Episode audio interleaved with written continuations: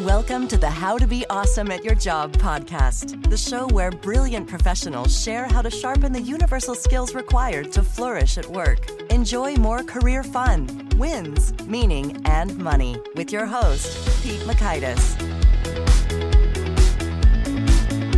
Hello, and thanks for joining us here for episode 559 with David Burkus. David is going to share how you can motivate and inspire by picking a fight, and I hope you're doing well in this global fight against the coronavirus, staying safe and staying well. And if you're not so well, our thoughts and prayers are with you and, and keeping uh, mentally sharp and mentally healthy uh, with the challenges associated with quarantine, etc. So keep up the good fight. And David's got some pro tips for helping us with all kinds of fights and finding the inspiration and purpose underneath them. So you'll learn one, the three kinds of fights that inspire. Two, a simple trick to greatly boost motivation and efficiency. And three, the secret to getting along with coworkers you dislike. So if you want to check out the show notes or the transcript or the links to items we've referenced, click, tap, expand your podcast app player's episode notes or description to view that. And if it's not quite clickable, tappable, because some aren't, bummer, you can just go to awesomeatyourjob.com slash ep559 to see those resources in that place. And if you want summary wisdom and insight from David and the guests who've gone before him, check out the Gold Nuggets. These provide quick two to three minute reads for some of the big messages that each of the guests shares in a bite sized email and access to the vault of every Gold Nugget. That's pretty handy. Now, here's David's story. One of the world's leading business thinkers, David Burkus's forward thinking ideas and best selling books are changing how companies approach innovation, collaboration, and leadership. As a skilled researcher and inspiring communicator, Burkus's award-winning books have been translated into more than a dozen languages, and his TED Talk has been viewed over 2 million times. A renowned expert, Burkus's writings have appeared in the Wall Street Journal, Harvard Business Review, USA Today, Fast Company, and more. He's been interviewed by NPR, BBC, CNN, and us. Since 2017, Burkus has been ranked as one of the world's top business thought leaders by Thinkers 50. Big thanks to David for sharing his wisdom with us, and big thanks to our sponsors. Check them out.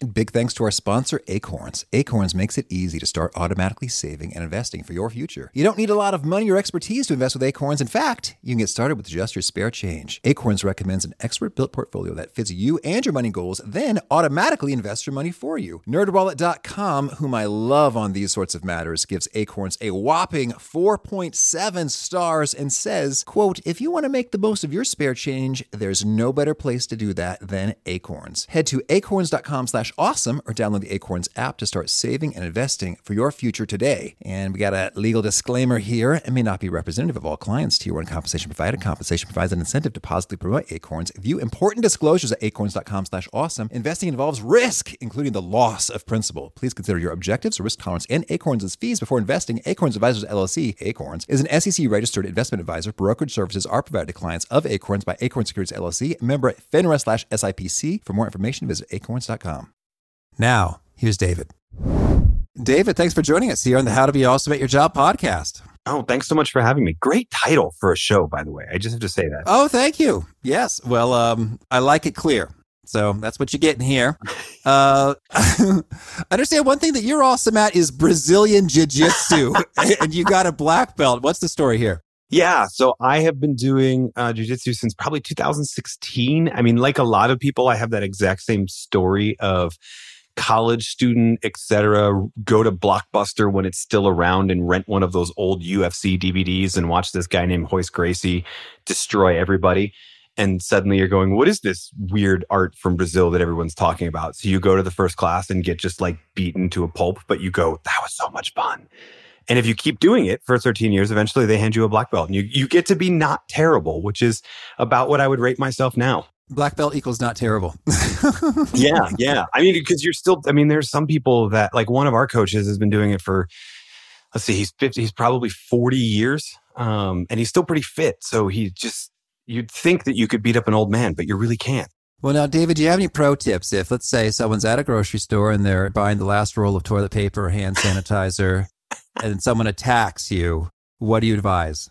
Uh, well, the first thing would be to not get in that situation, right? Distance is your friend. So the more that you can, I think, have situational awareness about who that guy that's been eyeing the toilet paper awkwardly is and realize this is a situation I need to walk further away from, that that's really your friend. That that should be the biggest goal. I think a lot of people end up jumping like you I mean you watch it now, but you also watch it during Black Friday shopping and things like that. People jump into confrontation way too quick. Keeping space from people is your friend. Okay, well so now that's advice for, you know, personal safety.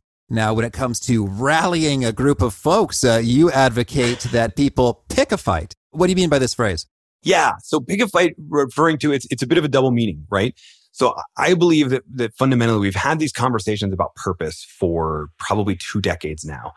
And yet a lot of people are still really bad at saying what the purpose of a company is. We do we do mission statements or we try and start with why, we try and do all those things. And it it doesn't really rally people the way it should. And so um, I believe fundamentally when you look at the research that one of the best ways to give a clear and concise and motivating statement of purpose is if you can frame it as the answer to the question, what are we fighting for?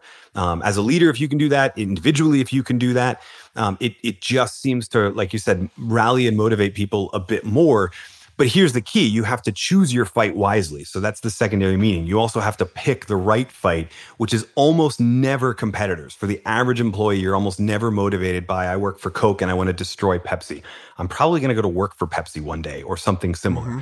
So you have to pick what is that higher purpose, that bigger thing that you're striving for. That's what the right fight looks like. Yeah, that's interesting. So you were fighting for something as opposed to against something. I guess maybe you could fight against something if it's like intrinsically evil, like poverty. Yeah. Or this disease. The way that I phrase it is it's what are we fighting for, not who are we fighting, right? Okay. It's not about the other, because again, you see, I mean, we're seeing it right now as we're recording this. This was un- totally unintentional, by the way, but like we're seeing it right now. This, this is arguably the first time in world history that every country in the world is fighting for the same thing, right? We're all, and we're all mm-hmm. fighting against the same thing. Um, and it's sort of that proof of concept. There's not time in situations like this for little squabbles over which country is right and all this sort of stuff. And and the same thing happens organizationally when you have that true sort of purpose worth fighting for. Those little silos, politics, turf wars, they all get squashed to that larger purpose. So that's why I really emphasize it's what are we fighting for, not who are we fighting. Mm-hmm. Okay, and so when you're picking what you're fighting for, we got some pro tips and pointers already in terms of not, you know, who are we fighting against? And so maybe paint a picture for us with an example in terms of maybe if you've seen some cool transformation stories or some contrasts. Like, here's an example of an organization that's fighting for something and it works great. By contrast, here's an organization that's not quite doing that. It's not working so great. Yeah, yeah. So my my favorite example and one we talk about in the book of of changing that fight midstream because I think a lot of it's easy to see. Oh, okay, this startup has this sort of big fight based mission um, but it's a lot harder to do with an established organization. But in the in the late 1980s and, er, and throughout the entirety of the 90s, uh, a gentleman by the name of Paul O'Neill took the reins at Alcoa, which is aluminum manufacturing plant. They make a lot of different types of aluminum. Fun fact: they make the aluminum foil that goes around Hershey's Kisses, or they did for a really long time. Mm, okay. uh, and what they were running into when Paul O'Neill took over, stock price was declining, their efficiencies were declining. I mean, it's a normal 1980s, 1990s story of losing out to offshoring and manufacturing in developing countries and, and that sort of thing. And a lot of people were wondering, what are you going to do to turn this company around? And uh, the way O'Neill describes it, he, he, says part of leadership is to create the crisis, right? But he knows that the, the crisis of a declining stock price isn't going to rally anybody. The crisis of we need to be more efficient isn't going to rally anybody. So he chooses as his fight safety. He gets up on the very first day of his tenure at this press conference and says, instead of here's how we're going to increase profitability or shareholder value, et cetera. I mean, we're in this era where CEOs basically go right to buybacks and try and buy back stock as a cheap way to raise the stock price. He doesn't do any of that. He says, I'd like to talk to you about worker safety. I'd like to talk to you about the number of people that are that lose a day of work because of preventable accidents. And I intend in my time at the leadership of Alcoa to go for a zero accident company. Now that's unheard of in manufacturing, but that's something worth fighting for. It speaks to that sacred value of who's to the left and to the right of you. And ironically, if you if you make a plant more safe, you make it more efficient anyway. So he knows that there's still this goal. We're going to turn the company around, but but just turning the company around doesn't rally anybody. He chooses to name the enemy.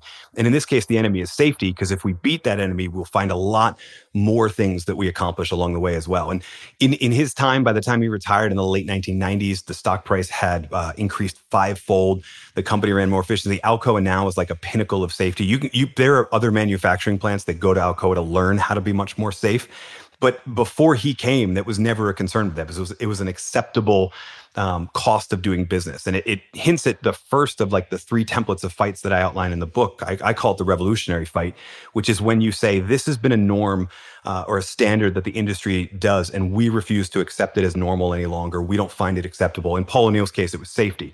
We don't find some level of acceptable loss acceptable anymore. We're going for 0 mm-hmm. Okay. And so that's a revolution. While we're at it, what are the other two? Yeah. So the the other two, uh, the underdog fight, my my personal favorite fight because I'm from Philadelphia and we're the city of underdogs, um, is about not necessarily about what the industry is doing, but how you're perceived by that industry. Sometimes it's by competitors, other times it's by critics, etc.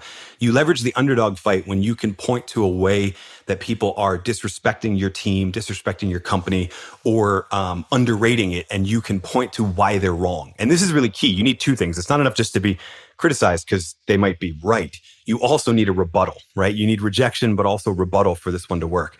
And it turns out, I mean, this is like I said, I'm from Philadelphia. We we know the Rocky story. It's our favorite. Our favorite sports hero is a fictional character who lost a boxing match. That's the that's our our you know, New England gets Tom Brady. We get a fictional character who loses a boxing match. But it turns out more modern research has shown that that really does that that desire to prove the critics wrong, even in a business context, with the way people frame their careers, the way people frame uh, whether or not going into negotiations like salary negotiations, et cetera. The more that you can frame that narrative that this is about proving the haters wrong, the more you can actually inspire and motivate somebody. So that's the underdog fight. And the ally fight is, I think, one that a lot of organizations look at because if they're really a customer centric organization, this is an easy one for them because the ally fight is it's not about our fight at all. It's not about what we're fighting for, but we can point to a customer or some other stakeholder who is engaged in a fight every day. And we exist to help them. We exist to provide them what they need to win that fight. Mm-hmm. Well, yeah. So um, picking up what you're putting down here in terms of these are kind of visceral, emotional, maybe even primal human things here in terms of like, you know, no more you know, for the revolution, or we're going to prove them wrong, like the Rocky story, or we are going to, you know, help someone who is in need of our help. And you sort of tap into that heroic action there. So yeah, I'm digging this. So then can you give us some examples? So we got Alcoa in terms of, hey, you know, efficiency and plants and let's, you know, lower costs and stuff doesn't yeah. do it as the way safety does. Can you lay out a few more to make it all click into place? Yeah, a few more from the revolution or from the underdog or the ally. I'll take them all. so my my favorite revolution story, and this isn't actually in the book, so this is new for you, is I have this around my phone and you can see it, but everyone else is just going to have to like Google it. There's a company based out of Vancouver called Pela Case. They make cell phone cases. The difference between them and every other cell phone case is theirs don't sit in a landfill for 10,000 years when you get a new phone. If you throw it in a compost pile, it will com- uh, decompose within 10 years. It's totally biodegradable uh, if you compost it, right? So mm-hmm. their revolution is there's this whole consumer goods company that finds using petrochemicals and creating plastics totally acceptable because we need a lower cost or whatever, right? They're totally, it's an acceptable norm that they're using this thing that's destroying the environment. They refuse to accept that. You ask anyone who works for Pela, what are you fighting for? They'll tell you they're fighting for a waste free future. They're never going to change consumerism. We're not going to get people to like, it's not like a plastic bag. You can't reuse it, right? As soon as there's a new cell phone with a different design, it's hard to reuse that case, but we can change what's consumed to itself be waste free. And what I think is really telling, they just did this about a, about six months ago. They launched their second product which proves that their focus is on this waste free revolution idea because their second product has nothing to do with cell phone cases, which no strategic advisor would ever say, right? If you mm-hmm. you have this little niche inside of uh, electronics, inside of smartphone case, the next thing you do is make an iPad case or something else. No, their next thing was sunglasses because that's the next thing that's consumable that they could tackle, right?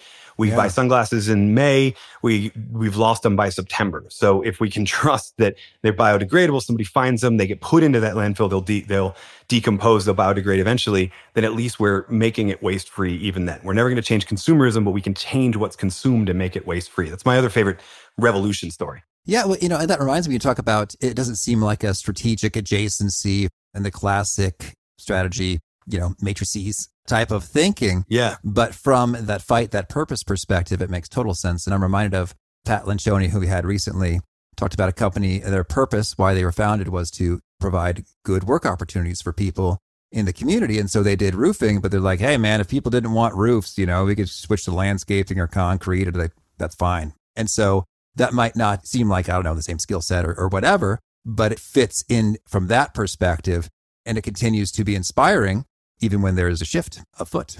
So that's pretty handy. Well, so then how do we, let's say, I'm thinking if we zoom into maybe an individual contributor or mm. uh, someone who has a small team, how would you recommend? I'm going to throw you into the fire here. Let's just say, hey, you know, we're a marketing team. And, uh, you know, what we try to do is get a lot of impressions and conversions and brand awareness and our story out there. And so these are the kinds of the things that we measure. And so maybe that's a little bit flat, you know, from a fight perspective. Yeah. How might we go about tapping into the power of the fight? Yeah. So the first thing, like if you're running the small team, for example, the first thing you got to do is figure out which of these fights will most resonate with your existing people. This is actually the big misconception with a lot of leaders that I work with is that, you know, you as the leader get to declare and cast the vision. Uh-huh. It doesn't work that way. And it never really has. You get to put to words the vision that's already in people's hearts and minds, uh, but they haven't really thought about enough. Right. Um, and so, so there's that idea. What's, what's going to resonate the most with you? If you're an individual, again, I think it's thinking about each of these in turn and figuring out which of these narratives. I, I know I joke that I'm from Philly, but the truth is like the way that I'm wired, that underdog fight is actually what um, inspires me, motivates me to get to work, etc.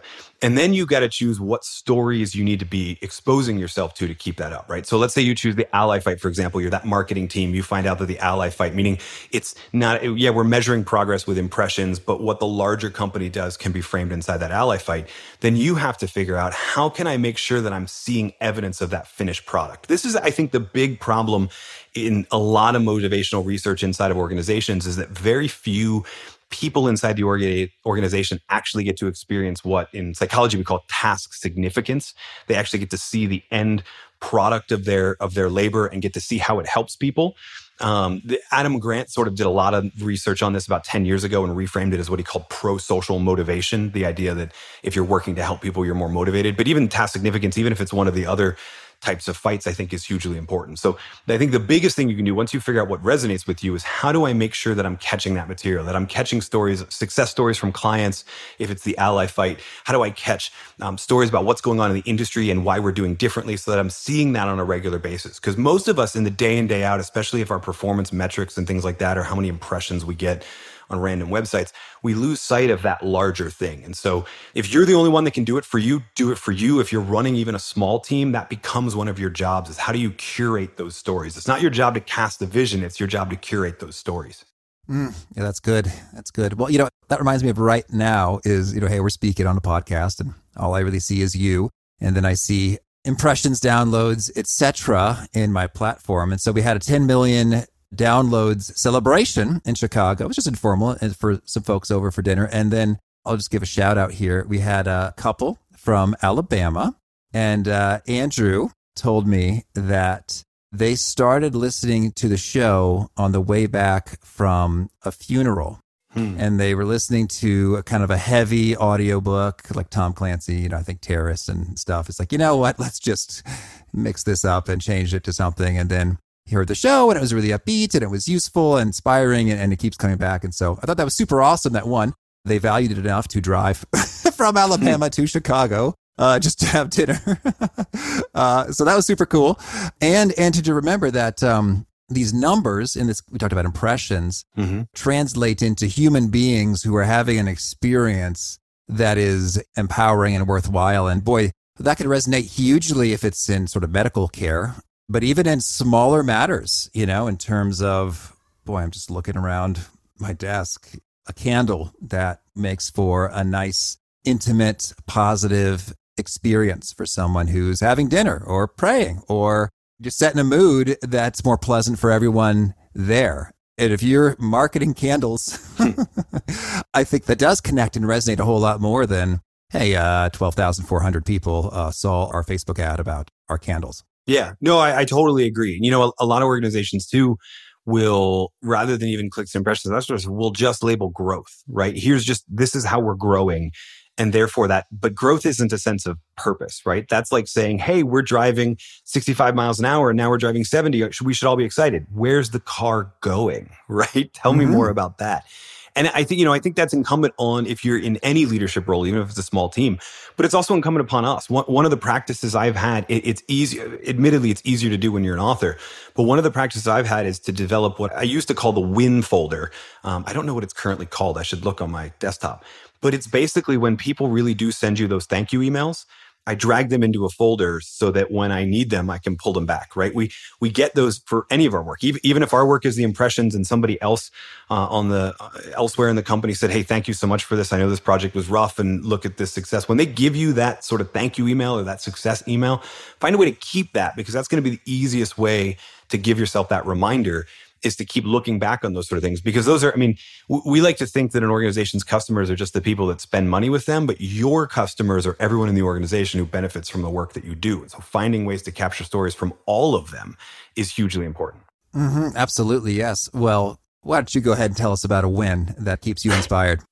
yeah. So I was a full time business school professor for seven years, and this started as a non digital, right? We taught business and we I taught a couple of the sales classes. We taught about thank you notes and people actually listened to me and started sending them. So I had a little box that was full of those thank you notes. Now it's been electronic. Probably my favorite one in the last six months or so, and this is why it comes to the top of my mind, is my prior book was called Friend of a Friend, which is a book about how networks and inside organizations, but also like if you're looking for a job or you're in sales and trying to find more clients, networking works as well. And I got an email from a, a woman who was totally dissatisfied with her job in PR and moved to New York thinking this is I was a PR major, this is where I'm supposed to go to get into film and television and news and media and all that sort of stuff, and just hated it, loathed it. Walked through Barnes and Noble, found the book, which is which is great, but also a little depressing because I, I you know I wish people like that would already know who I exist, but that's a whole other dilemma. Um, found found the book, read it, and sort of started to develop a plan of action for moving into that world of fashion. And now that's the world um, that she's in. I, I have no idea why fashion appealed to her, but it is if you're already in New York, it's not a bad place to transition from media over to because it's also based there. Um, and literally just it was two emails, right? She sent one, I sent one, and then uh, I think she sent one back. And I have those two emails in my computer about her job transition over time. And uh, I look at it, especially when I look at the sales numbers for friend of a friend, uh, and we have an off week. I go back and I pull emails like that. Hmm, that's powerful. Thank you.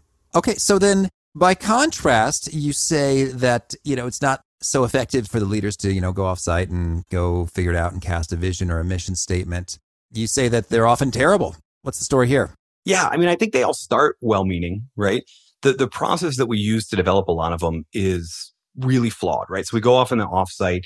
Uh, usually we start with sort of a draft or we start with what we do, right? Which is just not necessarily why we do it, but just what we do. Like, like your example of the roofing company, right? It's not really why we do it. It just happens to be this is the business that worked best for the people we have. But we start with that description of what we do.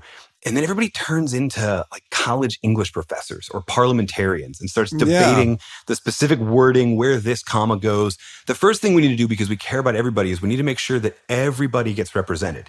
And so we talk about shareholders and customers and stakeholders and the community and a ton of different people. And then it's not enough to say what we do. We also just say how we do it. So we throw in buzzwords like synergy and excellence and innovation and all of that sort of stuff. And the end result is, is a phrase that ends up, I mean, it's way longer than the answer to the question, what are we fighting for? Part of the reason for the question is just cut through the crap of a mission statement and tell me what you're fighting for. Um, but it also becomes incredibly difficult to even remember. I have literally been in, in the room with CEOs of companies and said, What is your mission statement? and seen them like look under the table at their phone while they have to look up their the investors or about us page of their website to find it because we were all excited when it came out two years ago and we put it on a glass plaque um, but if it doesn't actually uh, inspire people using one of the three levers that we were talking about, it gets very easily forgotten. Mm-hmm. Yeah, I hear you. Well, now I'm intrigued. So some people might say, well, you know, that's really great for any number of those examples safety with aluminum, mm-hmm. candles, writing books. Have you seen some folks do a bit of a connection to a fight in maybe an industry or a set of activities that would seem like the opposite of inspiring? Like it's really hard to find a purpose here, but by golly, these guys did it and it worked for them. Yeah, I mean, there's a couple different there. I mean, one of the big things we're seeing is, like you said, that I, uh, after I wrote the book, became aware of a company in Cincinnati called Janco that is very similar. They're a janitorial company, mm-hmm. um, but their whole thing is to help people get settled, usually uh, folks that are trying to climb the socioeconomic ladder or immigrants, et cetera, trying to find and get them settled and, and move on. So there's that idea that what we actually do isn't necessarily all that um, important. So there's that idea. But then there's other things that people do, or, or, sometimes it's it's supplied to you from the business model that make what you do not necessarily all important. Now, uh, if I'm getting at something that might be behind your question, I don't know that I've ever seen anybody properly leverage their fight and say we're going to do evil, right? Mm-hmm. Uh, but we're going to call it the revolution because the rest of the industry does does good. But like this actually is an example that's coming into my head, but it reminds me of we were just talking about mission statements. Sometimes if you've got a good fight that you've adopted, the mission statement isn't actually all that important. So there's a there's a little company you may have never heard of them. Uh, they're called Hershey. The Hershey company. Oh. You know they they make they make uh, you know this they make this candy. I don't know if you've ever heard of it, right? And for for a long time, actually, they had the worst mission statement I've ever seen. Their mission statement was literally undisputed marketplace leadership. That's our mission in in these industries. We aspire to that. And thankfully, they changed it over time, mostly because people like me criticized them for a really long time. But the truth is, they didn't need um, that mission because their fight has been a part of the company DNA for a lot longer than that. Not a lot of people know this, but if you work at Hershey, you definitely do. Milton Hershey before he died, set up a school for biological and societal orphans, the Milton Hershey School. It's literally mm. almost across the street. You basically, if you go to Hershey, Pennsylvania, you have the headquarters of Hershey, Hershey Park, which is an amusement park. And then on the other side of Hershey Park is the school, right? They're all sort of laid out almost along the same street. And it, there, this isn't like a corporate social responsibility. We give some of our profits to this school that Milton started. When Milton was preparing his estate, when he was getting ready to die, he set up a trust for the school and willed his shares to the trust. So the trust and the school is still the majority shareholder of the the school. I mean, it's not that the the profits fund the school. The trust owns the school. Milton Hershey School is owns Hershey Foods, and so they could get into any industry they want at this point as a company. And there, there's a lot of different divisions now. They're in entertainment. They make a lot more than just chocolate. All of that sort of thing. And so I think they're probably my my favorite example of a company that you could go into any business, and as long as the trust still owns the primary business, you could change your mission statement to whatever you want to, because the sense of purpose that people are going to feel, it's that ally fight. What are we fighting for? We're fighting to give those kids an education. Mm-hmm. That's cool.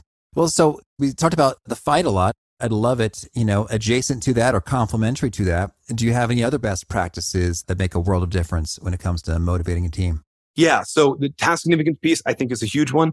Um, I think the biggest one that we are in, um, we're probably in dire need of in this world of virtual work that we're about uh, about to face is I think we don't often tell people um, how best to interact with us. Like if you if you look if you think about the majority of research that you read on people inside of teams, how you interact with your coworkers, et cetera, most of it is like, and I'm guilty of this. Most of it is content about how to deal with that coworker that disagrees with you, how to deal with this coworker that you can't get along with, et cetera. Um, I think we'd be a lot better if we thought about us as the problem and we actually presented to our team, hey, here are my little idiosyncrasies, right? So like mm-hmm. mine is I'm very easily distracted, not by little shiny things, but you'll say something and then I'll think about the ramifications of it and you'll keep talking, but I'll be over here thinking about how that affects some downstream issue. Like it's just, I'm a systems thinker like that. And you may have to catch me up at times. You may also find me super excited about an idea that has nothing to do with what we're talking about, but uh, it's sparked in that meeting, right? Mm-hmm. So I try and present to people, these are the little idiosyncrasies of, of how I work. I've sometimes heard this described as an owner's manual for yourself. What if you created an owner's manual for yourself and gave it out to the rest of your team and said, Hey, based on people that used to work with me in the past and my own introspection, these are the things you can expect, strengths and weaknesses, so that we can get a little more clear. I think that goes a whole lot further than just reading a bunch of listicles about how to deal with a coworker that we disagree with. Mm, absolutely. And that it's so powerful in terms of that display example of vulnerability invites others to do the same and just go so far in building trust and camaraderie and all kinds of good things yeah. there. Oh no, I totally agree. I mean, I, mm-hmm. I had this situation. I'll just in the spirit of trust and vulnerability, I'll, I'll actually share this from two days ago. I was in a back and forth, more chat based debate with somebody that's, we'll call him a colleague. Like a lot of the work that I do now is we don't work for the same company, but we're all working for the same mission, be it getting the book out or whatever. And we're arguing back and forth. And I said, uh, I, we were saying something, and he said, you know, sorry, this was harsh, whatever. And I, and I said, no, I wasn't offended. And then I immediately answered back and went, no, actually, that's a lie. I, I was, but then I reminded myself of this, right? Mm-hmm. And I mm-hmm. forget what the this was, but it was basically like, no, in that moment, I really was angry at you for like 45 seconds, but I, I got over it and here's why. And I don't think he had ever had somebody actually say, yeah, you, you made me angry and I got over it because I care more about this project. Right. Um, so those little, I think, displays of, of vulnerability I think are hugely important. I, I do want to caution here around vulnerability and authenticity that it's also not an excuse to be a jerk, right? Oh, like yeah. if you're leg- like this owner's manual is not. Uh, here's all the things you can expect about how I tell it like it is. Sometimes I'm going to scream at you. right. Yeah. No, exactly. kind of me. Throw things and walk off. No, this, that's not what we're talking about. But we are talking about, hey, here are the things I know about what it's like to work with me uh, and, and some ways that I found um, are easiest. Here are my flaws so that we can work around them. And, and hopefully that inspires a conversation. And, you know, that works a whole lot better than like, let's all do a book club or let's all take a personality test and talk about our differences. I, I don't know that those go all that far, but that vulnerability and open sharing definitely does.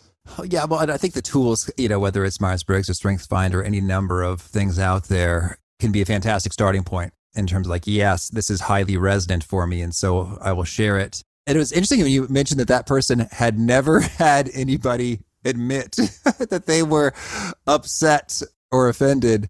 I think that's oh, that's a whole other ball game. But there have been some times where people have said, you know, that they did this thing and they said they're sorry, and I really was kind of ticked off. And I said, "Oh, I forgive you." it's yeah. like it's like people are used to hearing that, and they're like, actually that feels more intense. Right. No, you're supposed to respond with no worries or, oh, it's no problem yeah. or whatever. Like, no, it really was a problem, but yeah. I forgive you because I care about you. Yeah. And you know, it's, it's the same deal with like, um, I mean, I learned, I learned this from like my kids and like parenting books, right? Which is ironically more relevant. Most of them are more relevant to the workplace than they are to yeah. parenting. But one of the other things around emotions is, is like, it's, it's always okay to say your emotion it's never okay to blame somebody else. Like, so what we work on with our kids you can never say, you know, mom, you're making me mad. You can say, I'm mad. You can, you can say you're mad at me as much as you want, mm-hmm. but you mm-hmm. got to take responsibility for your emotion. And then when you say you're mad, I'll help you. That might be because I have to apologize, or that might be I need to help you calm down, whatever. It's, it's totally cool to label your emotions. But I think we're in this, we're in this game where we only got half of that in the corporate world where we were talking about you're, you're not supposed to use you statements, use I statements. We ended up just saying nothing instead. And we just kind of mask those emotions. So people say, I'm sorry. And we say, no worries. And that's a lie on both counts because they're not sorry and we're still angry. yeah, it's true. Well, hey, man, labeling emotions.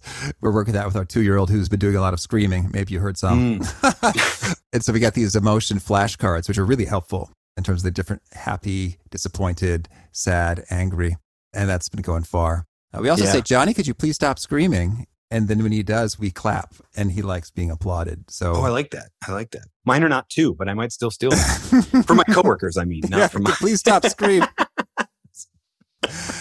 All right. Well, tell me anything else you want to make sure to mention before we shift gears and hear about some of your favorite things. No, I mean, I, I think, you know, to bring it all together, I think emotions again are a powerful thing in the workplace. And we're just sort of realizing that. And that's one of the reasons I think this purpose thing, like you said, it's almost primal, this idea of a fight, because it taps into that emotional level. Purpose is great, but if it's just logically apparent, we see how A, B equals C and C is a good thing in the world. That's not as motivating as let's tap into that actual emotion of here's an injustice I need to fix, or here's a critic I need to prove wrong, etc. So ironically, uh, we've hit it from both angles, that power of sort of emotions at work used properly. Mm-hmm. All right. Well, now could you share with us a favorite quote, something you find inspiring? Yeah, one of my favorite quotes. I mean, I was trained as an organizational psychologist, uh, even though I always wanted to be a writer. And one of my favorite quotes from that world is W. Edwards Deming In God we trust, all others bring data. Mm-hmm. And how about a favorite study or experiment or bit of research? So I talked about it a bit, the pro-social motivation piece around, uh, and some of Adam Grant's studies, and we, we've uh, you probably heard these because you know I know you and you're smart around the the doctors and hand washing, very timely study for right now uh, but also the call center workers and feeling the beneficiaries. But I feel like we need to shine more attention on a lot of those studies because one of the things you realize right off the bat is that organizations are pretty terrible at sharing those stories, at sharing those wins and those people who benefit from work. So, you know, it's a popular study already, but it's not popular enough. Mm-hmm. Okay. And for those who have not heard it, now's your chance to popularize it. Uh, what should they know about Sorry. it? Sorry, I we all get nerdy here. I apologize. I shouldn't assume. So Grant, uh, while he was a, a, PhD researcher at the University of Michigan, the, the first study of this was a call center study looking at, um, especially if you were going to a state school. Like I went to grad school at OU, um, and the very first thing I got was in, in, terms of any communication from the University of Oklahoma was a call from a student trying to raise money for scholarships. Right, mm-hmm. every every large school has these call centers where we're just calling alumni asking for money all the time, and and I appreciate them, right, because they're like they're they're trying, they're working. These are kids who are trying to pay their own way through school. Um, talking to them is a bit like talking to the cat in the hat or the the the, the green eggs and ham guy, right? I forget it, Sam. It's a bit like talking mm-hmm. to Sam I am because it's like, no, I don't want to donate a thousand. No, I don't want to donate in a box. No, I don't want to donate twenty dollars with a fox. Like I just I don't. Um, so Grant Grant looked at this. I mean, it's it's an incredibly sort of draining job, and Grant looked at it and thought, how can we make how can we increase that task significance piece, leverage that pro social motivation is the term that he would use, and so he designed this study where. Uh, basically, everybody in the call center got put into three groups. One group got an extra 10 minute break one day. Another group during that 10 minute break got to read letters from students saying how much they appreciated the scholarship that they earned because of these call center efforts. And a third group got to meet an actual student. So they went to the break room for the normal break, and there is a student who describes how the scholarship helped him, how he wouldn't be able to afford to go to uh, University of Michigan without it, et cetera.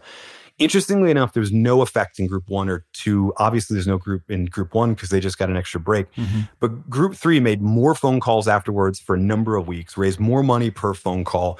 None of these groups received any training on how to be a better salesperson or anything like that. It was just the sheer motivation to I can put a face and a person to who I'm helping, right? I know what I'm fighting for at this point. I know it just feels like I'm on phone call, but I'm fighting to help keep those kids who would otherwise not have it stay educated.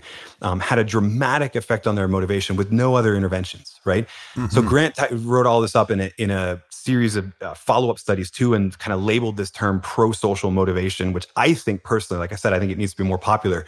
We talk about extrinsic motivation at all times. We talk about extrinsic. I think we're going to start talking about pro social social motivation like it's a third lever of that level of motivation, right? That it goes alongside these other two. All right. Thanks. And how about a favorite book? One of my favorite books is by an intellectual hero of mine named Roger Martin. It's called The Opposable Mind. Um, and mm-hmm. it's about how, especially in business, but even in life, his thing was when we look at a lot of different mental models of how a business should operate, for example, it's low cost or differentiation, or we look at how you interact with customers, either speed of service or quality of service. A lot of times, those models that seem opposed are not actually opposed. And it's the leader or the, even the individual contributor that can find a way to integrate those two models and leverage the strengths of both. That's why it's called the opposable mind that can really thrive and create something new. Mm-hmm. And how about a favorite tool, something you use to be awesome at your job? My probably absolute, this is going to sound super, super lo fi. My absolute favorite tool is Facebook Messenger. I don't know why. Um, I feel like there's a lot of stuff you can do in iMessages or Slack, but there's like a little bit more you can do inside of Facebook Messenger. But then there's not all the other um, disruptions. And what I like about it is I probably could figure out how to do this better on my computer. But what I like about it is I can get at it from just about anywhere. I'm on my tablet, it's auto installed there. I'm on my phone, it's there. I'm on my desktop, it's a click, sort of a click away, right? So I never could get messages to work the way it should. So I know that seems weird, but that's probably how I interact with more um, colleagues and that sort of stuff. It's the only, I don't, and I don't use Facebook for anything else. I literally only have Messenger on my phone. Okay. And how about a favorite habit? Something you do that helps you be awesome? So we um, we talked about our kids already. So I'll, t- I'll tell you this one, and, and yours is at the age where you could start this. My wife brought this into our daily kind of shutdown routine. So apparently, when she was growing up, it was a common question they asked her on the dinner table. Our our life is such that we have more family breakfasts than we have family dinners. So we didn't even ask it there. But before we go to bed, we asked both of our kids, uh, "What was the favorite part of your day?" And when they were when the oldest was about three, maybe three and a half, he started asking it back to us and wouldn't let us put him to bed until we gave him an mm. answer too. And so that little kind of, I mean, now we'd call it a gratitude practice and all of this sort of fluffed up stuff. But I really just like that question. What was the favorite part of your day? Let's let's spend 30 seconds and go, what was the favorite part of today? What went the absolute best today? Um, and so we still do it. They're now they're eight and six, uh, but we still do it almost every night. That uh, we don't probably don't remember every night, but we still do it pretty much every night. And what's a particular nugget you share that you're known for?